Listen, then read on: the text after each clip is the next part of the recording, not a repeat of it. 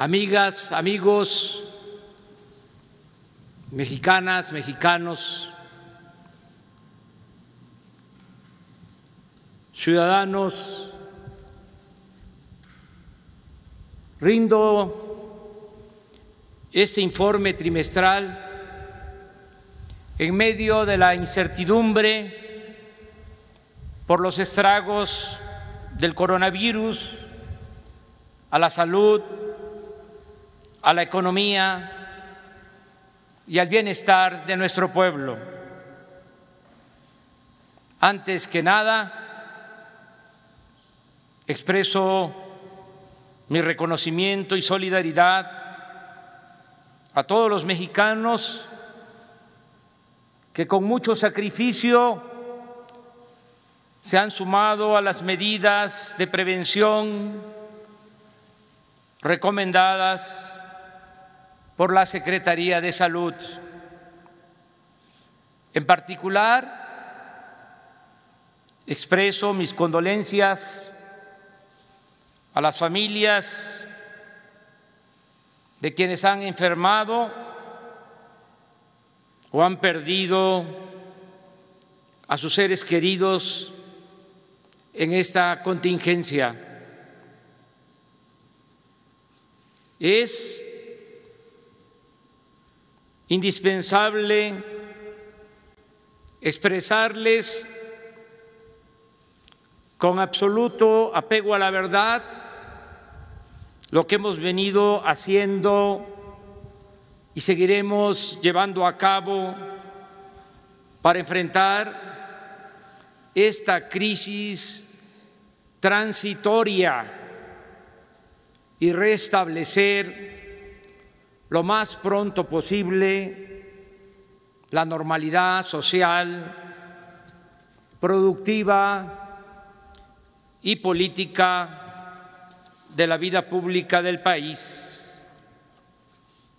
Les anticipo que a pesar de los pesares, saldremos adelante, porque son más nuestras fortalezas como nación que las debilidades o flaquezas.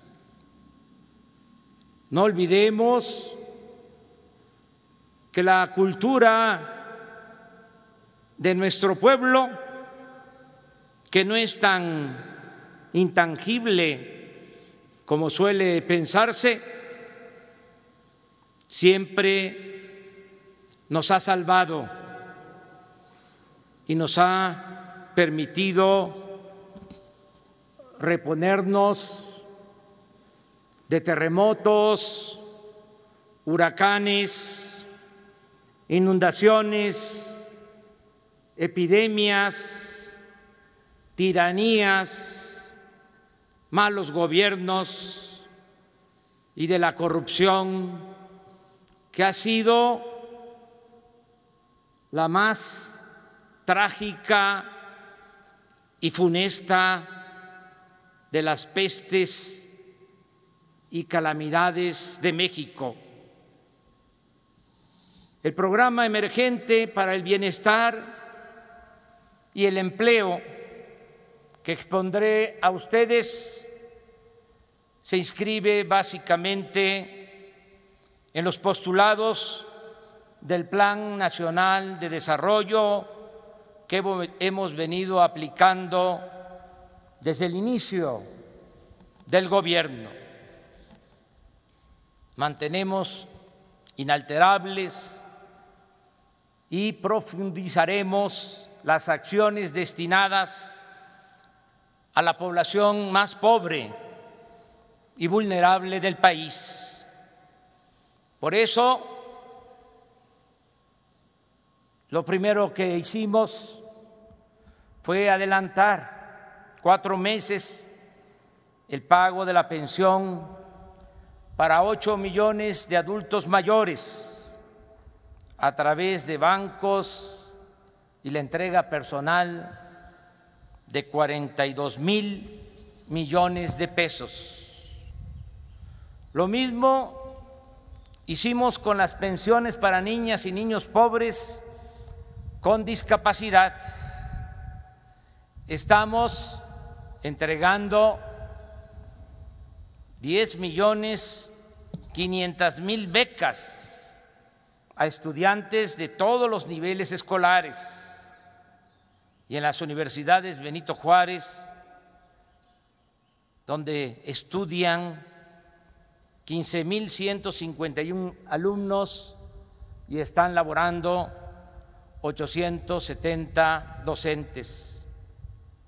Por otra parte, hemos entregado a pequeños negocios familiares 356 mil créditos del programa Tandas para el Bienestar y en lo que falta del año se agregarán 450 mil tandas más con una inversión total de 3.400 millones de pesos. Actualmente, 230 mil sembradores cuentan con empleo permanente y están ocupados en cultivar sus parcelas.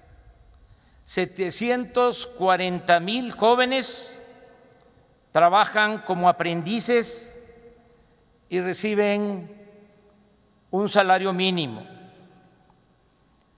Desde el inicio del gobierno hemos entregado apoyos para 47 mil 500 pescadores.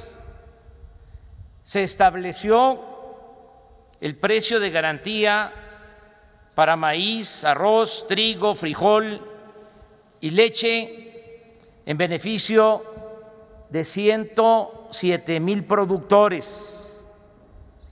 El programa de producción para el bienestar antes Procampo, se extendió a comunidades indígenas y a productores de caña y de café, con una inversión de 11 mil millones de pesos. Reciben este apoyo en la actualidad dos millones ciento cuarenta y cinco mil comuneros, ejidatarios y pequeños propietarios.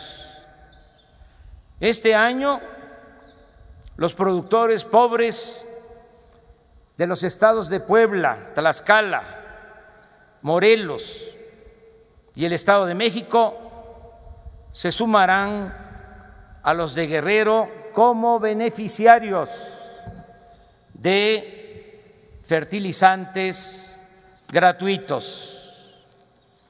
Hasta el día de hoy, el presupuesto para el mantenimiento de 23 mil escuelas entregado de manera directa a las sociedades de padres y madres de familia asciende a cuatro mil millones de pesos. Continuamos construyendo caminos de concreto con la participación de las comunidades de Oaxaca. Llevamos 25 terminados y se está trabajando en 84 más. Avanzamos en la construcción de caminos rurales y en el mantenimiento, construcción y modernización de carreteras en las 32 entidades federativas del país, con una inversión global de 28 mil millones de pesos. Se continúa con la construcción del tren Toluca, Ciudad de México, y ya se terminó la línea 3 de Zapopan a Guadalajara. No se ha detenido el programa de construcción de presas y canales de riego.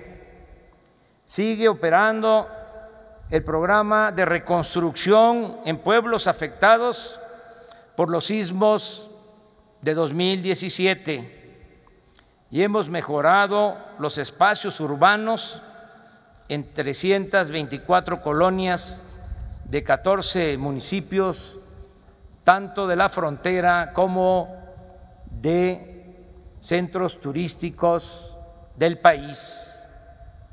El Infonavit ha otorgado 619 mil créditos, ha reestructurado 186 mil y ha quitado deudas a 53 mil trabajadores que habían pagado el 90% de sus créditos, a los cuales ya se les están entregando sus escrituras.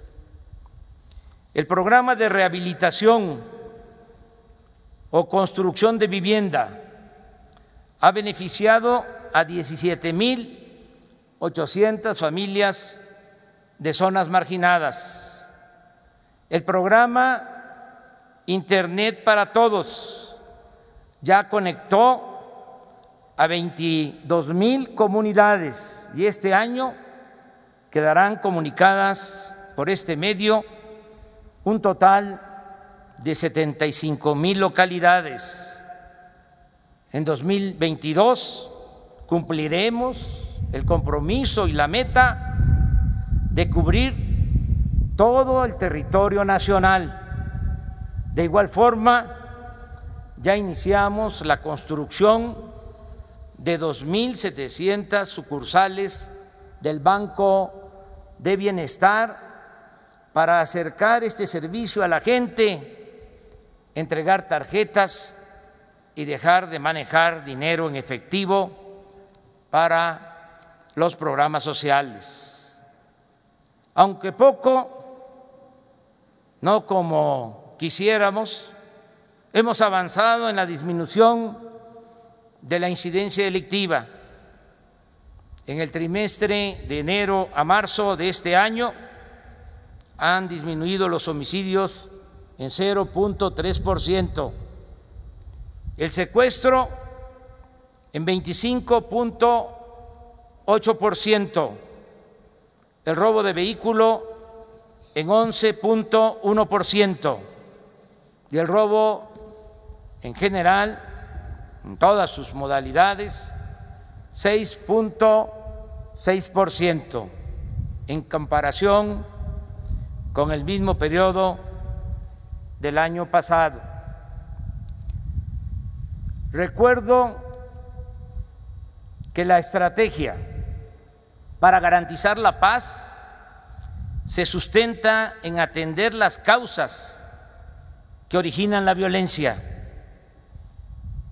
Es decir, que no haya pobreza, que no haya desintegración familiar, que no haya pérdida de valores culturales, morales, espirituales.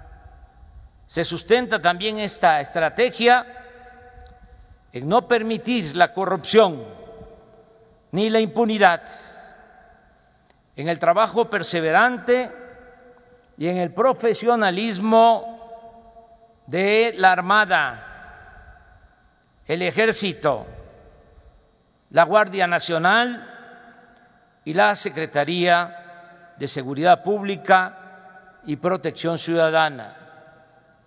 Hemos erradicado la tortura. Se sigue apoyando a las víctimas de la violencia y el Estado mexicano no está asociado a la delincuencia y ha dejado de ser el principal violador de los derechos humanos. Continúa la promoción a la lectura y se están ejerciendo mil millones de pesos para convertir el bosque de Chapultepec, incluida la antigua residencia oficial de Los Pinos, en el espacio artístico y cultural más importante del mundo.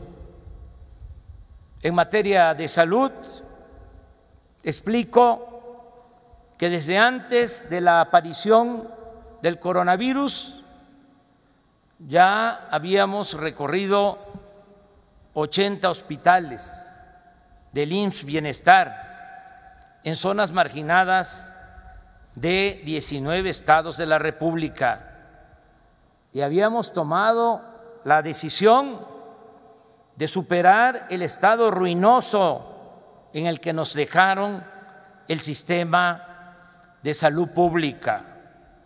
En este tiempo hemos terminado de construir 72 centros de salud y hospitales que estaban inconclusos. Se creó el Instituto de Salud para el Bienestar, INSABI, para garantizar la atención médica y medicamentos gratuitos a la población sin seguridad social. Estamos trabajando para que no falten medicinas ni personal de salud. Seguimos mejorando instalaciones hospitalarias y dando prioridad a la conclusión de obras abandonadas hemos hecho el compromiso de otorgar en este sexenio la base laboral a más de 80 mil trabajadores de la salud que trabajan desde hace tiempo como eventuales. Todo ello respaldado con la aprobación presupuestal de 40 mil millones de pesos adicionales para el sector salud. De modo que cuando nos llegó el coronavirus ya estábamos trabajando en mejorar el sistema de salud pública. Al día de hoy contamos con 6.425 camas de terapia intensiva, con sus respectivos ventiladores y con el personal de enfermería y médicos especializados. De todos modos, instruí al almirante secretario de Marina, Rafael Ojeda Durán, y al general Luis Crescencio Sandoval González, secretario de la Defensa Nacional, para contar con el apoyo de estas instituciones, siempre caracterizadas por su profesionalismo y disciplina en la implementación de los planes Marina y de N3. Debo informar que ambas instituciones recibieron cinco mil millones de pesos y ya se está trabajando pronto, se tendrá como respaldo mil trescientas noventa y nueve camas, equipos y personal médico especializado para atender en terapia intensiva a enfermos del COVID-19 sobre las acciones de salud que hemos tomado para enfrentar la epidemia, destaco las siguientes.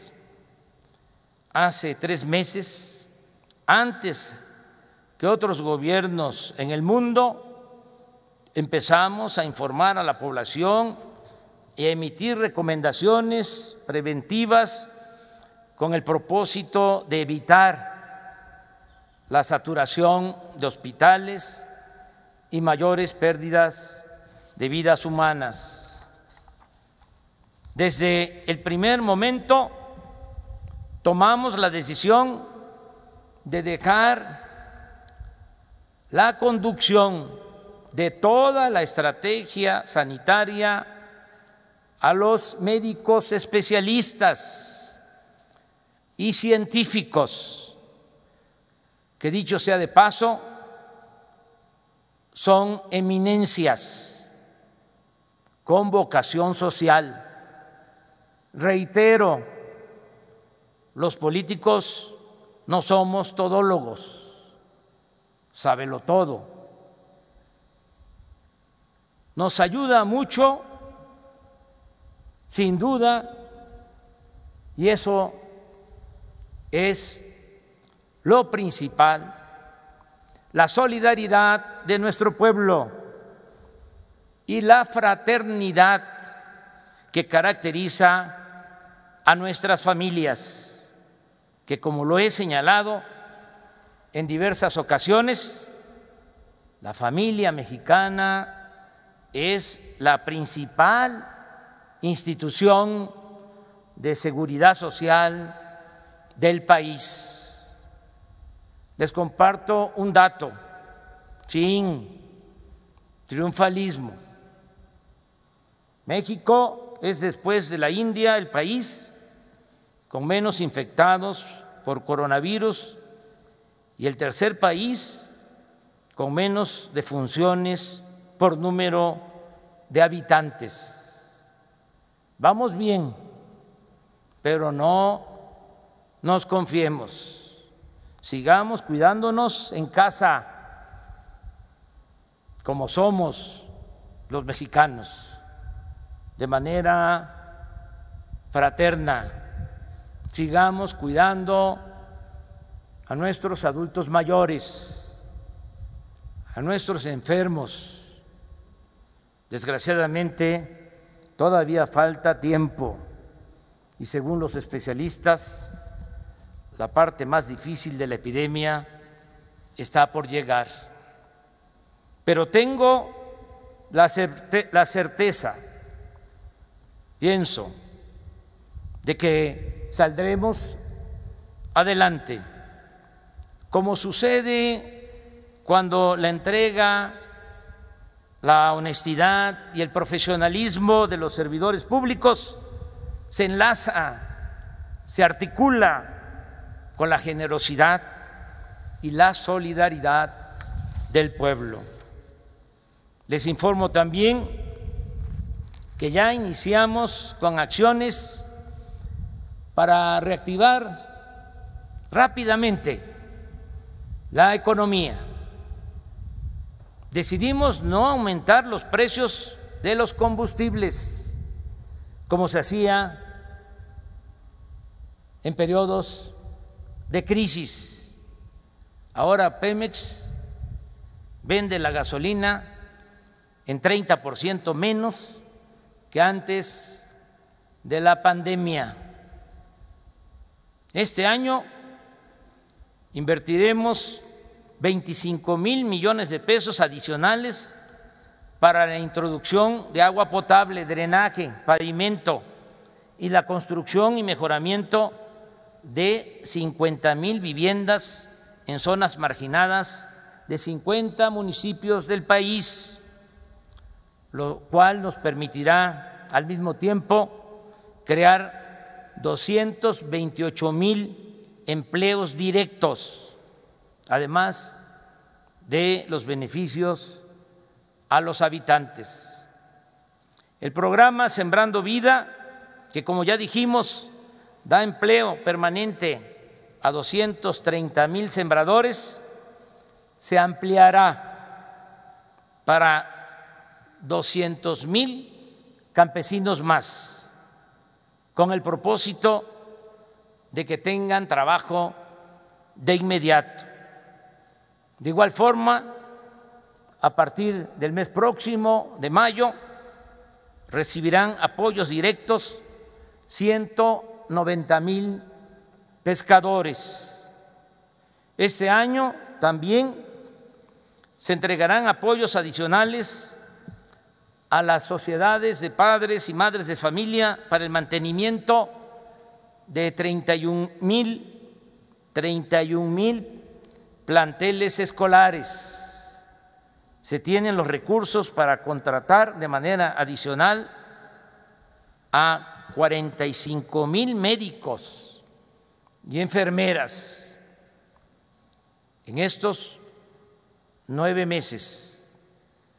Asimismo, se va a convocar, a reclutar a 31 mil elementos que van a pasar a formar parte del Ejército, de la Marina y de la Guardia Nacional.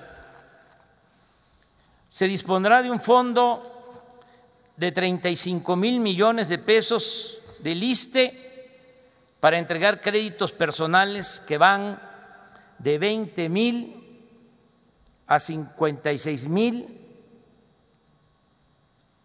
pesos por crédito, esto en beneficio de 670 mil trabajadores al servicio del Estado.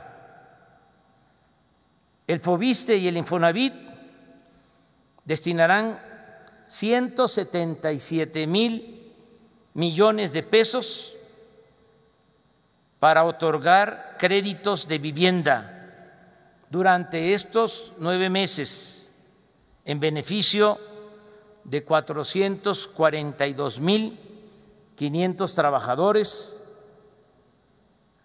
acción de vivienda que generará al mismo tiempo 270 mil nuevos empleos. Continuará el programa de estímulos fiscales y bajos precios de gasolinas y otros energéticos en la zona fronteriza del norte del país. No aumentarán los impuestos ni se crearán nuevos impuestos se cumplirá cabalmente el compromiso de devolver el IVA con prontitud a los contribuyentes, como me lo han solicitado los representantes del sector empresarial. El tiempo fiscal, tiempo oficial, dedicado a publicidad del gobierno, se entregará a los medios de comunicación, porque en esta nueva etapa de la historia de México, el gobierno informa a diario y no necesita hacer propaganda. Confía además en la inteligencia y la sensatez de nuestro pueblo. Aprovecho también para decir que aún con la depreciación del peso, estimada en 23 por ciento en lo que va de nuestro gobierno por esta crisis del coronavirus y los efectos en la economía mundial. A pesar de todo, estamos haciendo hasta lo imposible para mantener el compromiso de no aumentar la deuda pública. Aquí recuerdo que en el tiempo que llevamos en el gobierno no hemos aumentado la deuda pública en términos reales. Sigue en marcha la construcción del aeropuerto de Santa Lucía, Felipe Ángeles, la rehabilitación de las seis refinerías y la construcción de la nueva refinería de Dos Bocas, Paraíso Tabasco.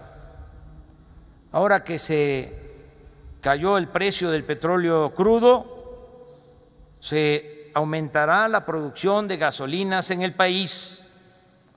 Destinaremos a ese propósito 400 mil barriles diarios adicionales para no malbaratar todo el petróleo de exportación y bajar la compra de combustibles en el extranjero. Pemex dispondrá de un recurso extra de 65 mil millones de pesos, porque se le reducirá la carga fiscal la Comisión Federal de Electricidad, informo, cuenta con financiamiento suficiente para construir las plantas termoeléctricas que se necesitan en la península de Yucatán, en Baja California Sur y en otras regiones del país. está asegurado en todo el territorio nacional el abasto de energía eléctrica. Ya iniciamos la modernización y ampliación del ferrocarril del Istmo y de los puertos de Salina Cruz y Coatzacoalcos. Ahí se van a generar este año 7.300 empleos. El 30 de abril se firmará el contrato de construcción del primer tramo del tren Maya y en mayo acordaremos la construcción de cuatro tramos más.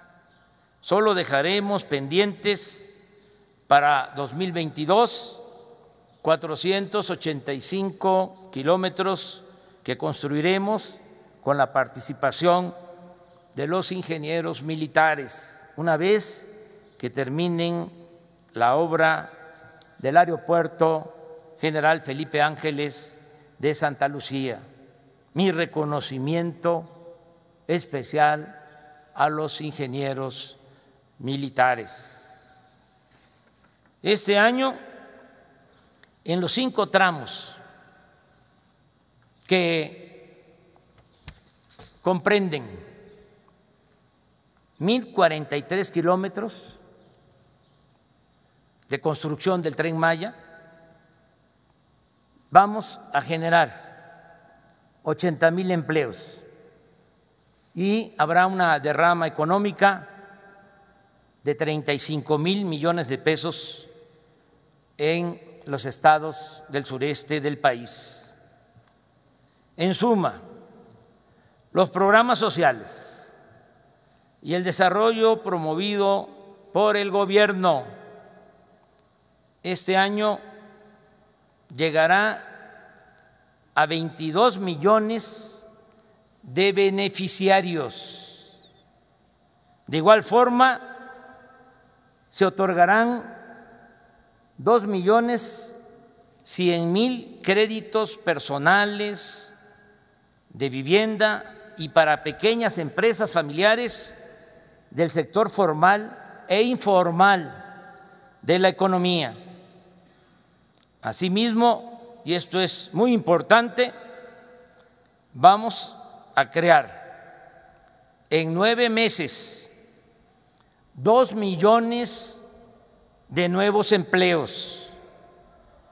En estos hechos y acciones baso mi optimismo Además, puedo demostrar que a la mitad de los hogares del país ya está llegando al menos un programa de bienestar y que el 95% de las familias pobres de México están recibiendo cuando menos un apoyo o beneficio. El primero de diciembre ese es mi compromiso. El primero de diciembre de este año podré decir que todos los pobres de México ya cuentan con protección y amparo del gobierno que represento y de la sociedad solidaria que es México. Es importante dar a conocer que se aprobó la reforma al artículo cuarto constitucional para otorgar por mandato de ley pensiones a todos los adultos mayores del país, pensiones a niñas y niños pobres con discapacidad, becas a estudiantes de familias de escasos recursos económicos en todos los niveles escolares. Y con esta reforma al artículo cuarto constitucional se garantiza también a todos los mexicanos el derecho a la salud, la atención médica y los medicamentos gratuitos. Esta es, sin duda, la reforma social más importante de los últimos tiempos. En términos generales, subrayo que se apoya a los más necesitados, a los pobres y a la población más vulnerable ante la epidemia del coronavirus. También informo, repito, que se reiniciará pronto la recuperación económica a partir, esta es la fórmula, de aumentar la inversión pública destinada a la creación de empleos y a otorgar créditos a pequeñas empresas familiares y a quienes se buscan la vida como pueden día con día. No los vamos a dejar en el desamparo. Para financiar este plan, sin aumentar impuestos ni decretar gasolinazos, se recurrirá a utilizar los ahorros del Fondo de Estabilización de los Ingresos Presupuestarios y los recursos que se mantenían guardados en fideicomisos. También nos apoyaremos en la banca de desarrollo, pero sobre todo se seguirá con la misma política de liberar recursos, porque continuará incluso con mayor rigor el plan de austeridad republicana. A diferencia de otras épocas, cuando se le pedía al pueblo fajarse el cinturón, ahora es el gobierno el que se está apretando el cinturón terminando de borrar, de desaparecer, de desterrar la corrupción, acabando con lujos y ostentaciones para reducir el costo del gobierno a la sociedad y seguir regenerando la vida pública. En esta crisis, subrayo, transitoria, a cada quien le toca hacer su parte. De manera específica, informo que he hecho una consulta y hay un consenso. Se bajarán los sueldos de los altos funcionarios públicos y se eliminarán los aguinaldos desde el cargo de subdirectores hasta el de presidente de la República. Se reducirán los gastos de publicidad del gobierno.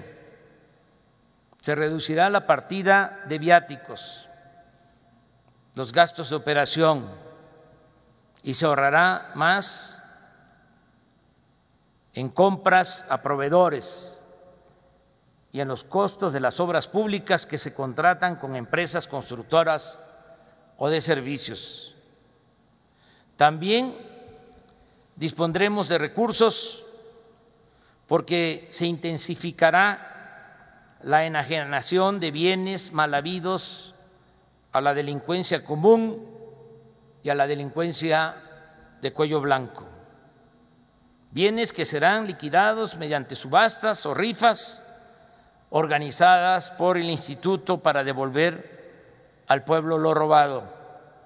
Aclaro que no habrá despido de trabajadores al servicio del Estado en ningún nivel, pero eso sí, se demandará más eficiencia, más entrega más espíritu de servicio, mayor austeridad y honestidad total. Puedo decir que contamos con el apoyo y la colaboración del sector privado nacional La semana próxima daremos a conocer un programa de inversión pública, privada y social para el sector energético con un monto aproximado de 339 mil millones de pesos. Reconozco lo que hicieron los banqueros de México, que decidieron dar una prórroga, un plazo de seis meses en el pago de créditos e intereses a sus clientes de las pequeñas empresas y el crédito a las familias.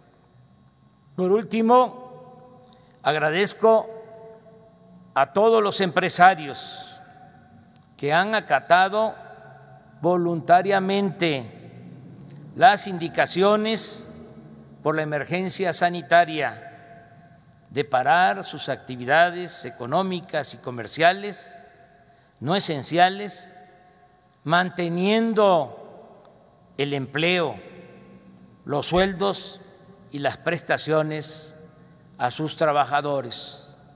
Están demostrando muchos empresarios su humanismo, su dimensión social. Amigas y amigos, a pesar de las adversidades, no se detendrá la transformación de México. Reitero, son más nuestras fortalezas que las debilidades y son mucho más los ciudadanos que buscan el cambio verdadero que quienes apuestan al retroceso. Esta crisis es pasajera, transitoria Pronto regresará la normalidad. Venceremos al coronavirus, reactivaremos la economía y México seguirá de pie, mostrando al mundo su gloria y su grandeza. Entiendo que los conservadores y quienes han medrado con el llamado modelo económico neoliberal,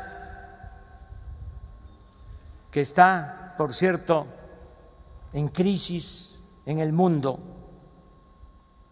Entiendo que quienes durante mucho tiempo aplicaron la política de privatizar ganancias y socializar pérdidas, no compartan nuestra visión de desarrollo con justicia y democracia.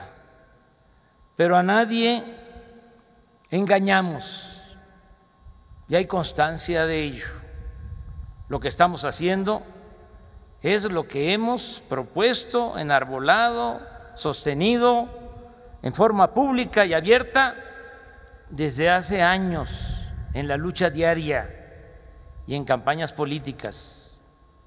Es también por lo que votaron millones de mexicanos.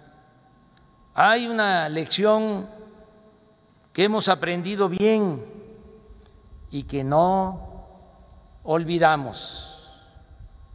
Desde el porfiriato quedó demostrado que un modelo económico que solo beneficia a minorías no produce bienestar general, sino al contrario, engendra miseria pública y violencia. Por eso, el plan de recuperación económica que estamos aplicando no se ajusta al modelo neoliberal o neoporfirista. Ya rompimos el molde que se usaba para aplicar las llamadas medidas contracíclicas que solo profundizaban más la desigualdad y propiciaban la corrupción en beneficio de unos cuantos. La fórmula que estamos aplicando para remontar la crisis transitoria, repito, es la suma de tres elementos básicos.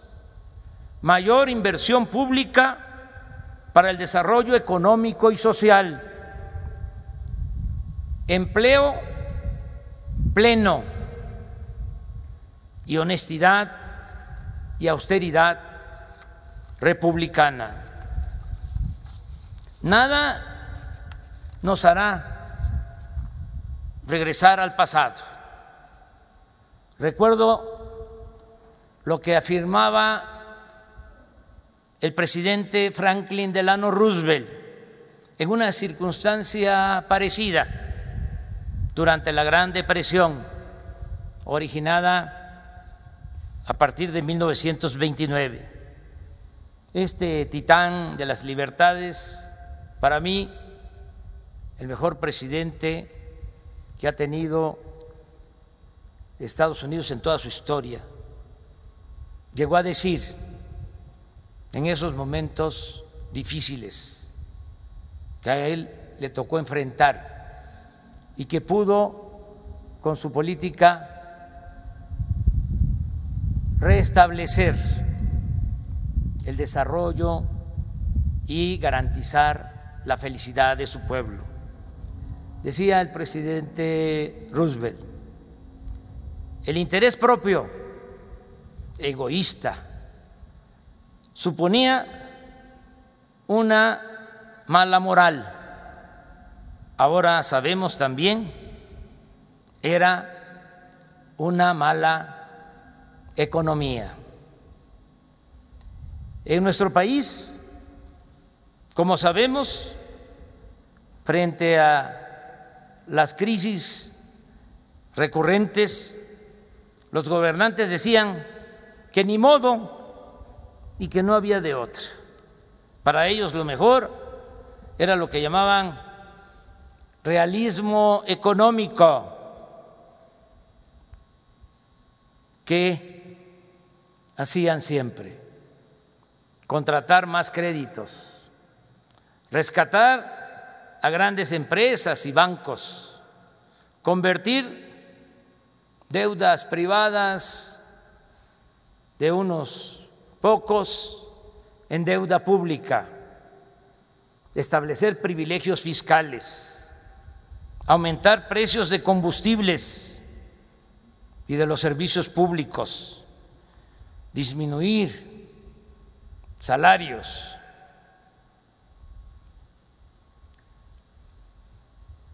despedir a trabajadores, eliminar o reducir la seguridad social. Ahora ya no va a ser así, ya no es de esa forma ya no se van a aplicar esas recetas. Ahora, primero, es el bienestar del pueblo. Y después, lo mismo, el bienestar del pueblo. Y nunca, jamás, los privilegios, la corrupción, el saqueo y la impunidad. Somos optimistas. Me viene a la memoria la imagen de cuando a Simón Bolívar, enfermo, acostado en una hamaca, casi derrotado, y en medio de la desolación, alguien le preguntó, ¿y ahora ¿Qué va usted a hacer, general? Y el libertador respondió con loca pasión, triunfar, triunfar. Ánimo pues, que como decía el presidente Juárez, aquel que no espera vencer, ya está vencido. No son tiempos para la depresión, sino para la entereza. La esperanza, no lo olvidemos, es una fuerza muy poderosa. Es como el bien, que aunque no existiera, habría que inventarlo. Y no duden, triunfaremos. Estoy seguro de que pronto, muy pronto, voy a convocar al pueblo de México a darnos de abrazos en las plazas públicas del país, porque vamos a salir de nuevo a las calles, sin miedo, sin miedos ni temores, para seguir siendo lo que es nuestro pueblo de México, digno y feliz, para seguir siendo libres, prósperos, fraternos, humanos. Que viva México, viva México, viva México.